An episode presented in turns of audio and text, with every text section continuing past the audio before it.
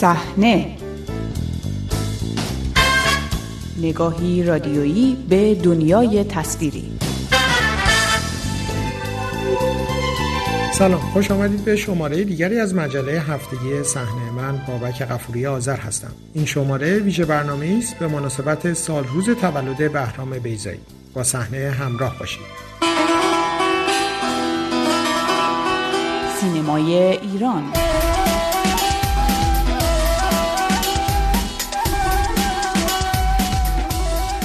پنجم دیماه سال روز تولد بهرام بیزایی از مهمترین چهره های فرهنگی و هنری تاریخ معاصر ایران است. آقای بیزایی از پس بیش از شش دهه کار فرهنگی مداوم حالا یکی از مهمترین مشاهیر فرهنگی ایران است که تأثیرش به ویژه در حوزه هنرهای نمایشی کم نظیر و بیمانند محسوب می شود. در کارنامه او با وجود خلق انبوهی از آثار نمایشی مختلف در قالب فیلمنامه، نمایشنامه و طرح ساخت فیلم و تنها ده فیلم بلند دیده می شود. این فیلم ها را با نگاهی از زاویه امروز در قالب میزگردی با حضور نوشابه امیری، روزنامه‌نگار و دبیر تحریری نشریه توقیف شده گزارش فیلم محمد عبدی منتقد و نویسنده کتاب غریبه بزرگ درباره زندگی و سینمای بهرام بیزایی و امیر پوریا روزنامه‌نگار و منتقد و نویسنده به بحث گذاشتم. گفتگو را با پرسش از خانم امیری درباره مواجهه با فیلم های اولیه آقای بیزایی در فضای اواخر دهه چهل و اوایل دهه پنجاه ایران آغاز کردم. یادم میاد که مثلا در دانشکده یا در جمع های اینطوری جایی که مثلا نویسنده ها بودن یا کلا بهتون میگن جمع روشن فکری انگار که یک هوای تازه اومده بود توی, توی سینمای ایران و فضا رو به حال خیلی زنده تر کرده بود. آیا عبدی شما از نسلی هستین که بعدتر این فیلم ها رو در نوارهای ویدیویی دیدیم و بعد از ارزش همه ماها مواجه شدیم. چه نکته های تازه ای رو داریم می‌بینین تون شروع کارنامه سینمایی آقای بیزایی عمو سیبیل رو که خب طبیعتا ما همه بچگی فکر می‌کنم توی تلویزیون دیدیم برای اولین بار قبل از اینکه حتی بدونیم بهرام بیزایی کی بود. برای ما جالب بود که ببینیم که خب یک شکلی از روایت رو داره میگه که شاید برای بچه های اون دوره خودش یه خاطره بود. اما خب بعدتر که طبیعتا آدم جدی تر که نگاه کرد و این فیلم ها رو خب اونجا شروع کردم به کشف کردن یک چیزهایی که خب یک آدم متفاوتی که خلاف جریان داره حرکت می‌کنه. و فکر می‌کنم که اساسا اگر تماتیک نگاه کنیم با آثار بیزایی بعد آغازش رو از رگبار گرفت. یعنی اموسیبیلی رو باید یه مقدار استثنا کرد کنار گذاشت و از رگبار شروع کرد که در واقع اون شخصیت روشنفکر بیزایی برای اولین بار توی فیلمهاش دیده میشه شخصیتی که برگرفته از خودشه و یکی از تمهای اصلی خود بیزایی توش داره روایت میشه راجع به روشنفکری که یه جایی میاد که ما نمی‌دونیم کجاست و به یک جایی میره که باز ما نمی‌دونیم کجاست. و این میون یه رسالتی داره که خب توی مثلا فیلم معمول رگبار رسالتش احیای سالن تئاتر مدرسه است که خب از کار افتاده و این رسالتش انجام میده. تو این تم بعدا توی قریب اومه و خیلی فیلم های دیگه بیزایی هم تکرار میشه که حالا بهش می‌رسه در ادامه صحبت آقای عبدی به نظر من رگبار در واقع همه حرف های بعدی بیزایی توشه که حالا بعدم پخته تر میشه. یعنی که یک آدمی که به حال تنهاست اینا همیشه شما می‌بینید یک کار رو می‌خواد بکنه در یک جامعه بسته و سترون ولی موفق نمیشه. و زن. این سه تا چیزی هست که در بقیه فیلماشون هم تکرار میشه. خانم امیری برسیم به مقطع انقلاب اون چند فیلم به خصوص کلاق و چریک تارا من فکر کنم اون مقطع دیگه شما در جریان روزنامه نگاری جدیتر داشتید فعالیت می‌کردید. اون چند فیلم رو در فضای اون دوران چگونه می‌تونیم ببینیم؟ به خصوص کلاق که جزو آخرین فیلم های به نمایش عمومی در اومده پیش از انقلاب محسوب میشه. همه با به دوره خاص خودشون بودن. یعنی شما در اون دوران یک فکرشی دارید به سبک آقای کیمیایی که حالا انتقام کشی فردی رو مطرح می‌کنه ادبیات هم همینطوره تو شعر و شاعری هم سیاوش کسرایی رو دارید که راجب آرش میگه و آرشی که آقای بیزایی باش مخالفه. میگه که این آرش پای, پای قصه این آرش میشه خوابید و اون دنبال آرشی که مردم رو بیدار بکنه. حالا وقتی خودش میاد سراغ بیدار کردن یعنی شما میاد تو توی فیلم های هم طلاق و این حرفام که می‌بینید در واقع همین گم شدگی و همین تک افتادگی رو در واقع می‌بینید. آقایی که توی کلاق نقش اون روزنامه نگار رو بازی می‌کنه اونم در واقع یک جوری نماینده اون دورانشه و اونم دور برش گم شده ها زیادن و گم شده هایی که پیدا نمیشن. تلاش هایی من در کل می‌بینم در اون دوران برای اینکه آدم ها حالا یا در سطح واکنش متوقف میمونن یا اینکه از اون فراتر میرن و یک فکر و اندیشه رو به جامعهشون میرسونن. آیا عبدی درباره اون چند فیلم مقطع انقلاب شما چگونه فکر می‌کنید؟ ببینید مسئله گذشته و هویت به نظرم خیلی بیشتر از فیلم کلاق شروع میشه. هرچند طبیعتا توی سفر هم بوده به عنوان فیلم کوتاه. اما توی کلاق این مسئله گذشته عمده میشه. با یک پیرزنی مواجهیم که عکس جوونی خودش رو تو روزنامه چاپ کرده و میگه این گم شده اینو پیداش بکنید همینجا در واقع نکته اساسیه که شاید میشه گفت تفکر اصلی تر بیزایی رو راجع به گذشته میشه توش دید و راجع به فرهنگی که گم شده فرهنگی که لطمه دیده. و خب این همیشه مسئله بیزایی بوده توی زندگیش و توی آثارش. و خب این رو میشه در وجه اسطوره‌ای هم در واقع بهش پرداخت. اسطورهایی که خب بیزایی روشون خیلی تحقیق کرده اسطورهای ایرانی و اسطورهای شرقی و به شکلهای مختلف اینها رو تو فیلماش داره میاره. به خصوص اسطوره آنایتا یا ناهید که خب مظهر باروری مظهر در واقع زندگیه و اینو میندازه در جون یک زن توی فیلمهاش که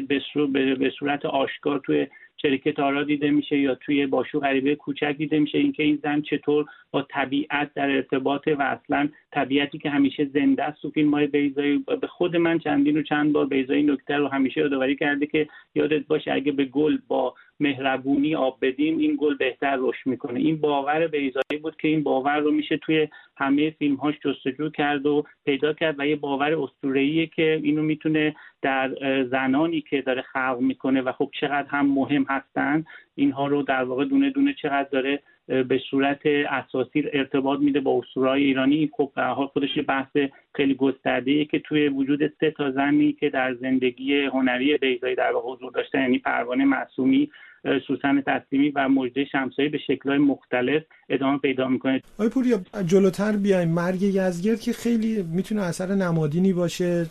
چند سال اولیه بعد از انقلاب. اون رجوع به گذشته رو در یک جور پیشگویی آینده می‌تونیم ببینیم اون فیلم رو. حالا که داریم جلوتر میایم و الان که داریم به مرگ یزگرد نگاه می‌کنیم این بازخانی های دوباره این نکات داره برجسته میشه که ممکنه آقای بیزایی خیلی سالهای بعد ما رو داره در اون فیلم با یک رجوع به گذشته ای که انگار تکرار تاریخ شهر میده.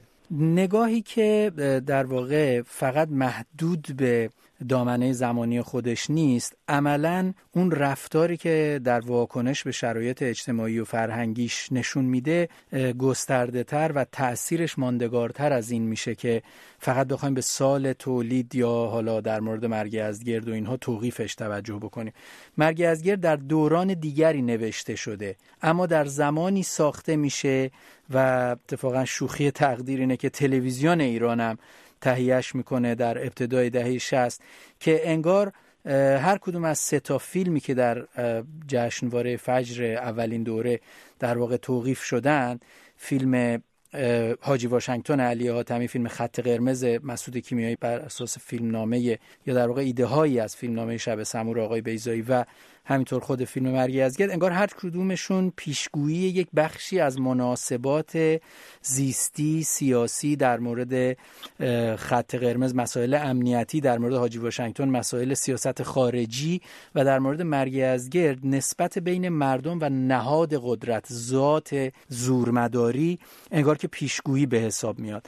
حتی به نظرم در مورد با شو غریبه کوچک هم باید به اون تغییر کوتاه مدت یعنی مقطع چهار پنج ساله ای که فیلم توقیف شد و به عنوان یک واکنش منفی نسبت به جنگ ایران و عراق تلقی شد و بعد تأثیری که در دهه های بعدی نوبت های فراوانی که تلویزیون پخشش کرده تأثیری که روی عواطف مردم گذاشته باید به این توجه کرد. اینکه چجوری بعدا با شو با پایان امیدوار کنندش که نهاد خانواده دوباره دوره هم جمع میشه حتی با حضور یک غریبه تازه وارد انگار داره نوید بازسازی یک کشور بعد از جنگ میده از دید نگاه رسمی در حالی که در زمان خودش به عنوان ضدیت با جنگ تلقی شد. در حالی که وقتی شما انسانی به مسئله نگاه می‌کنی به طور طبیعی اون از هم گسیختگی یک جامعه در دل خودش دیده میشه. یعنی جامعه ای که حتی اگر اتفاق جنگ ایران و عراق نباشه هم بر اثر تفکیک های قومیتی که خودش نسبت به خودش قائل میشه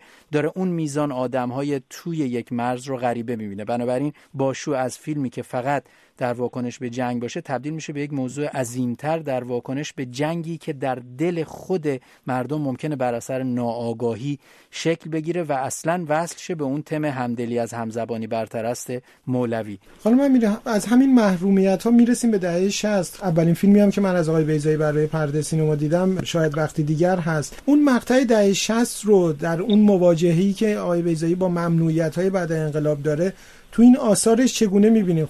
به نظر من آقای بیزایی به تاریخ باور نداره. یعنی فکر کنه تاریخ دروغه. تو مگه از گرد می‌بینید که چند تا ورسیون وجود داره از این ماجرا؟ برای همینه که به نظرم هر جا که میره سراغ اسطوره ها که در واقع به زمینه اصلی تخصصشه خب کاراش خیلی موفق تره اما اونجاهایی که برمیگرده به واقعیت به واقعیت روز یا واقعیت دوران و تاریخ این موفقیت رو من حداقل به اون اندازه نمی‌بینم. به خاطر اینکه اولا فکر می‌کنه یعنی باورش اینه که دروغه و هر کسی از یک زاویه داره اونو می‌نویسه. ثانیا به دلیل نوع نگاه خودش که همیشه از بیرون نگاه می‌کنی شما اگر که کارنامه بیزایی رو نگاه کنید همه کتاباش اولش نوشت تاریخ ممنوعیت کتاب رو نوشته. این کتاب ممنوع است. این نمایشنامه ممنوع بوده. این نمایشنامه فلان یا اینکه نتونسته فیلم بسازه. یکی اینکه یعنی در واقع اجازه نداشته.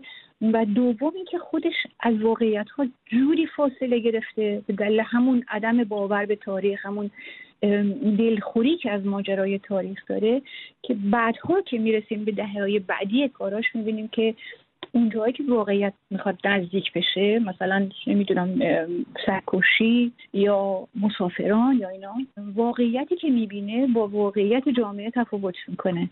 حالا بحث خوب یا بدش نیست ولی در واقع واقعیت آقای بیزایی و روایت آقای بیزایی از این واقعیت یه روایتی که به نظر من یه کمی انتظاییه و به تصورات که داره. یعنی اون ایرانی که توی ذهنشه اون اسطوره هایی که ایران داره در واقع به اونا بیشتر پایبنده آیا عبدی شما با این نگاه موافقین؟ من فکر کنم اساسا بیزایی قدم از این ماجرا فراتر رفته یعنی جهان ذهنی که داره بنا می‌کنه جهانی که خیلی پیوسته است به گذشته و خیلی فراتر از اون اتفاقی که داره توی اون دوران تو اون مقطع داره براش میفته.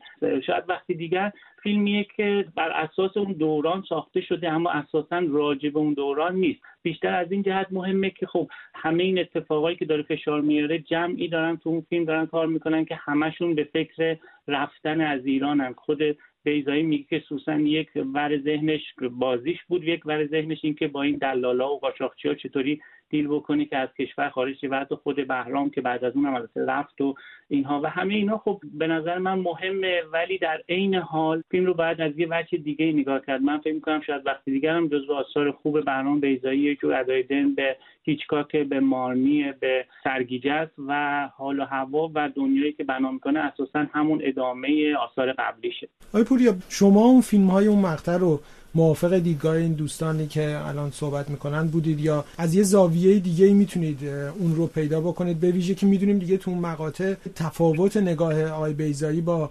حکومت و نگرش رسمی خیلی روشن داره پیش میره. موضوع رو باز الان از ورای زمانی که گذشته بهتر میشه دید. اینکه چیزی که در نگاه آقای بیزایی در اون مقطع برای خودش برای تجربه سینمایی برای آنچه که جهانبینی اوست مهمه با اون برداشت ایدئولوژیکی که سیستم ازش می‌کنه کاملا متفاوته و در واقع این دو شکل مختلف تحسین اون امیدواری در پایان مسافران خودش یادآور تفاوت بین جهانبینی و ایدئولوژی در برداشتی است که ما از هنر داریم.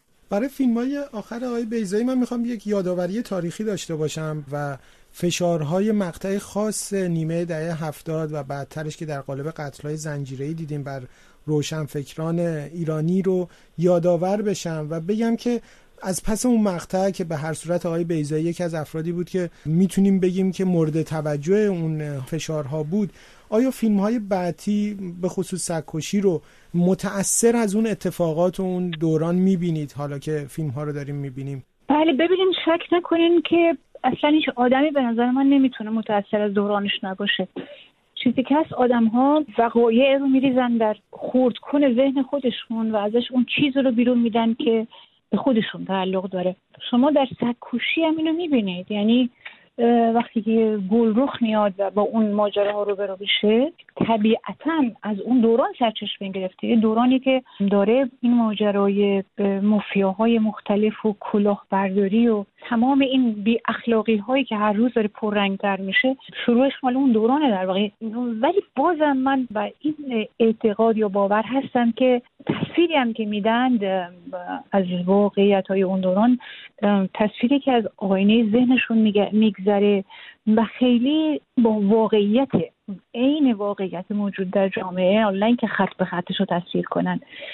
ولی با حالا حدود و هواشی اون دوران همخونی نداره. به نظرم این دور بودنشون از فضا یعنی فضایی که آقای بیزایی اونو در واقع تاب نمیاره. یعنی نه اون فضای سینمایی رو با اون نوع تهیه کننده ها با اون روابطی که بر سینما و ساخت فیلم حاکمه با اون که حالا در دوروبر از همسایه و از روشنفکران دوروبر و از همه اینو بگیرید نه همخوانی نداره. و چون نداره به نظر من یعنی آینه اون دوران هست. و نیست در واقع. اگر واقعا واکنشی به دوران نیست اما واقعیت موجودی که الان داریم می‌بینیم سالهاست آقای بیزایی در ایران نیست متأثر از همون شرایط هست. بله همونطور که گفتین در واقع این خیلی تاثیر داشت اتفاقاتی که تو اون مقطع افتاد. یعنی اون امیدی که توی آخر مسافران می‌بینیم که به نظرم برگرفته از اتفاقی که تو زندگی شخصی بهرام بیزایی میفته و تش به انتهاش به امید می‌رسه. و این اتفاق بعد از قضای زنجیره به نظر من به یأس می‌رسه. من خودم یادمه که وقتی که این اتفاق افتاد وقتی که آقای خامنه‌ای گفت که من اسم فکر آقای محمد مختار گفت اصلا اسم ایشون هم نشینده بودم اصلا اهمیتی نداشت خود بیزایی با اون نیشخندای معروفش به من گفتش که حداقل این جمله رو راجع به من نمی‌تونه بگه برای اینکه تمام کتابای من رو در نمایشگاه کتاب از انتشارات روشنگران خریده. ولی این اینو می‌خوام بگم اشاره کنم که در این ترس این اتفاق افتاده بود براش مهم بود. این این رو حس می‌کرد. یعنی در واقع شاید حتی میشه با مرگ رو بیخ گوش خودش حس می‌کرد. و این خب ادامه پیدا می‌کنه که این تلخیش میاد توی سرکشی و بعد از سرکشی باز اتفاق بعدی اتفاقی که اوایل دهه 80 میفته و اون بازجویی داره اماکنه که اون هم باز خیلی تلخترش می‌کنه بسیار بسیار تلخش کرد و خب این تلخی ها ادامه پیدا کرد تا اینکه دیگه منتظر فرصتی بود که بیاد بیرون. من که سال 84 آمدم بیرون. بعد از اون تلفنی هر وقت با هم حرف می‌زدیم همیشه تو فکرش بود که یک رای پیدا بکنه و بیاد بیرون که این با عکس هایی که به فیلم وقتی همه خوابیم اتفاق افتاد کامل شد. یعنی بعد از اون بود که دیگه تصمیمش رو گرفت هر جوری هست از ایران بیاد بیرون. عکس ها موضوع خوبیه که به آقای پوریا برسیم و یکی از اون عکس ها رو خیلی معروف شده. امیر پوریا به عنوان اولین واکنش که بعد از نمایش فیلم وقتی همه خوابیم تو جشنواره فیلم فجر دیدیم. خود منم تو اون نشست ای حاضر بودم. در جواب این سوال و اساسا در قرار گرفتن توی این موقعیت من وضع خیلی به خصوصی دارم. انبوهی ستایش و تحلیل ستایش آمیز نسبت به نه فقط فیلم های سینمایی بلکه اساسا جایگاه عظیم آقای بیزایی در ادبیات دراماتیک و فهم دراماتیک ما این دین رو داشتیم و در عین حال درباره فیلم آخرش اون واکنش شدید منفی رو داشتم و این دوتا خیلی با هم ضدیت داره. همونطور که بحث مهاجرت رو مطرح کردیم. من فکر می‌کنم اگه یه اشاره به سگکشی فیلم قبلی که حالا فاصله زمانی بسیار زیادی هم دارن که اینها هم از در واقع الطاف شرایط حاکم بر تولید فرهنگی در ایرانه بخوایم به سگکشی نگاهی بکنیم متوجه میشیم که برگشت به تاریخ معاصر نزدیک دوره اول بعد از جنگ و ادعاهایی که در سازندگی وجود داره و از اون طرف فضای شبیه به خاکریزها که به عمد هم رئالیستی نیست همون شکلی که خانم امیری گفتن که انگار که از فیلتر ذهن بیزایی گذشتن. اون فضای عمدن قلوف شده و خفقان آوری که تو خیابونهای تهران وجود داره در سکوشی یک بازخانی درست از تاریخ معاصر که دلالی واسطگری پشت هماندازی و در عین حال اون نظارتی که همه جای خیابون شبیه سنگر کرده ولی بر اون چیزی که باید نظارت داشته باشه هیچ کاری نداره بهش. این فضا در سکوشی باعث میشه که ما در عین اینکه داریم فیلم مربوط به شرایط اجتماعی می‌بینیم متوجه میشیم که یک جنبه فرانگر هم داره. در وقتی همه خوابی ماجرا تغییر می‌کنه. تبدیل میشه به واکنش به پشت صحنه سینما. اون فضایی که توی لومپنیسم فضای تولیدی سینما ایران دیده میشه. اون تحمیل هایی که تهیه کنندگان دارن و همیشه داشتن در دهه های قبلتر هم داشتن اون در فیلم وقتی همه خوابیم برجسته میشه و عصبیتی توش هست که فکر می‌کنم در واقع من هم تحت تاثیرش بودم طبیعتا که در واکنش من هم بود. اگه در حقیقت برمیگشتیم به اون زمان نوع واکنش و لحن و تعابیر و عبارات هم حتما متعادل تر بود. اما مسئله این بود که واکنش هایی که وقتی همه خوابیم به شرایط پشت صحنه سینمای ایران نشون می‌داد تبدیل شد به واکنش بزرگتر آقای بیزایی نسبت به همون وضعیتی که باعث شده بود در طول این دو دهه همین تعداد ناچیز فیلم رو بسازه. فکر می‌کنم دو سال یا سه سال پیش بود که در همین مناسبت زادروز آقای بیزایی یادداشتی نوشته بودم با این عنوان که در واقع در ستایش مهاجرت ایشون بود با وجود اینکه ما باید در ایران ناراحت می بودیم از اینکه این سرچشمه در واقع خلاقیت دراماتیک رو از دست دادیم. اما عنوانش این بود که بیش بمانید و در آرامش. من فکر می‌کنم نگاه آقای بیزایی به همه رنج هایی که هنرمند در ایران متحمل میشه در واقع یه خورده فراتر میره و تبدیل میشه به رنجی که دانایی تاوانی که دانایی باید انگار بپردازه. تعبیری است که در متن تومار شیخ شرزین میاد که انگار در توصیف خود آقای بیزایی است که میگه او در خیال همه ما وارد شده و ما هیچ یک از آنچه بر وی گذشت ایمن نیستیم. او نه به دست شما که به دست جهالت از پا در افتاد و بسیار به طور بدیهی همه خوشحالیم که این از پا در آمدن در شرایط استیصال هنرمند برای آقای بیزایی امتداد پیدا نکرد با نجات ایشون از اون تحمیل ها من فکر می‌کنم که اساسا چیزی که در بیزایی خیلی مهمه اینه که آدمی که همیشه نگفت. هیچ وقت آرمانهاش و اعتقادش رو نفروخ و وایساد و آدمی بود به شدت به اصول خودش پایبند بود و هیچ وقت حاضر نبود که به خاطر کار کردن به خاطر هر چیزی باجی بده. و این در شخصیت برنامه بیزایی خیلی خیلی مهم بود.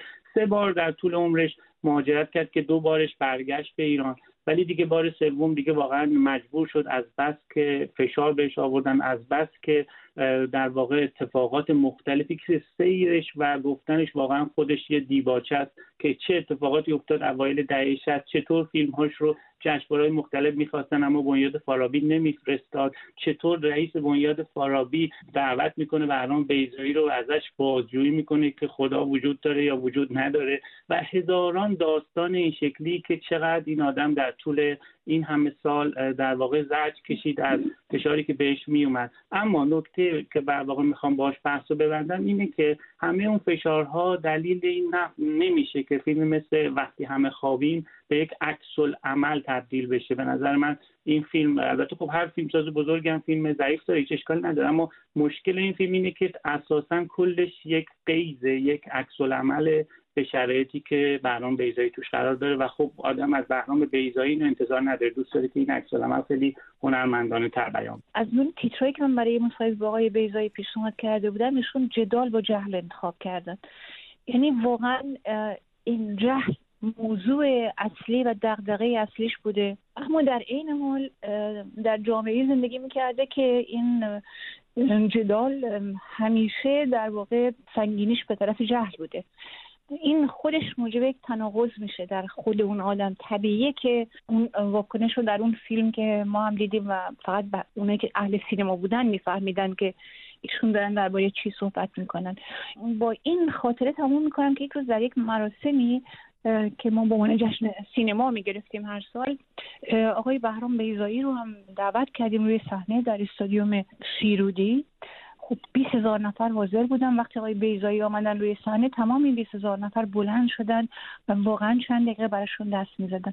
اون تصویری که آقای بیزایی روی صحنه در ذهن من ثبت کرده مردی بود که واقعا دوست داشت که مخاطب داشته باشه و فکر می‌کرد که اونجورم نیست که به خاطر به اصطلاح جهل جامعه جامعه متوجهش نشده باشه.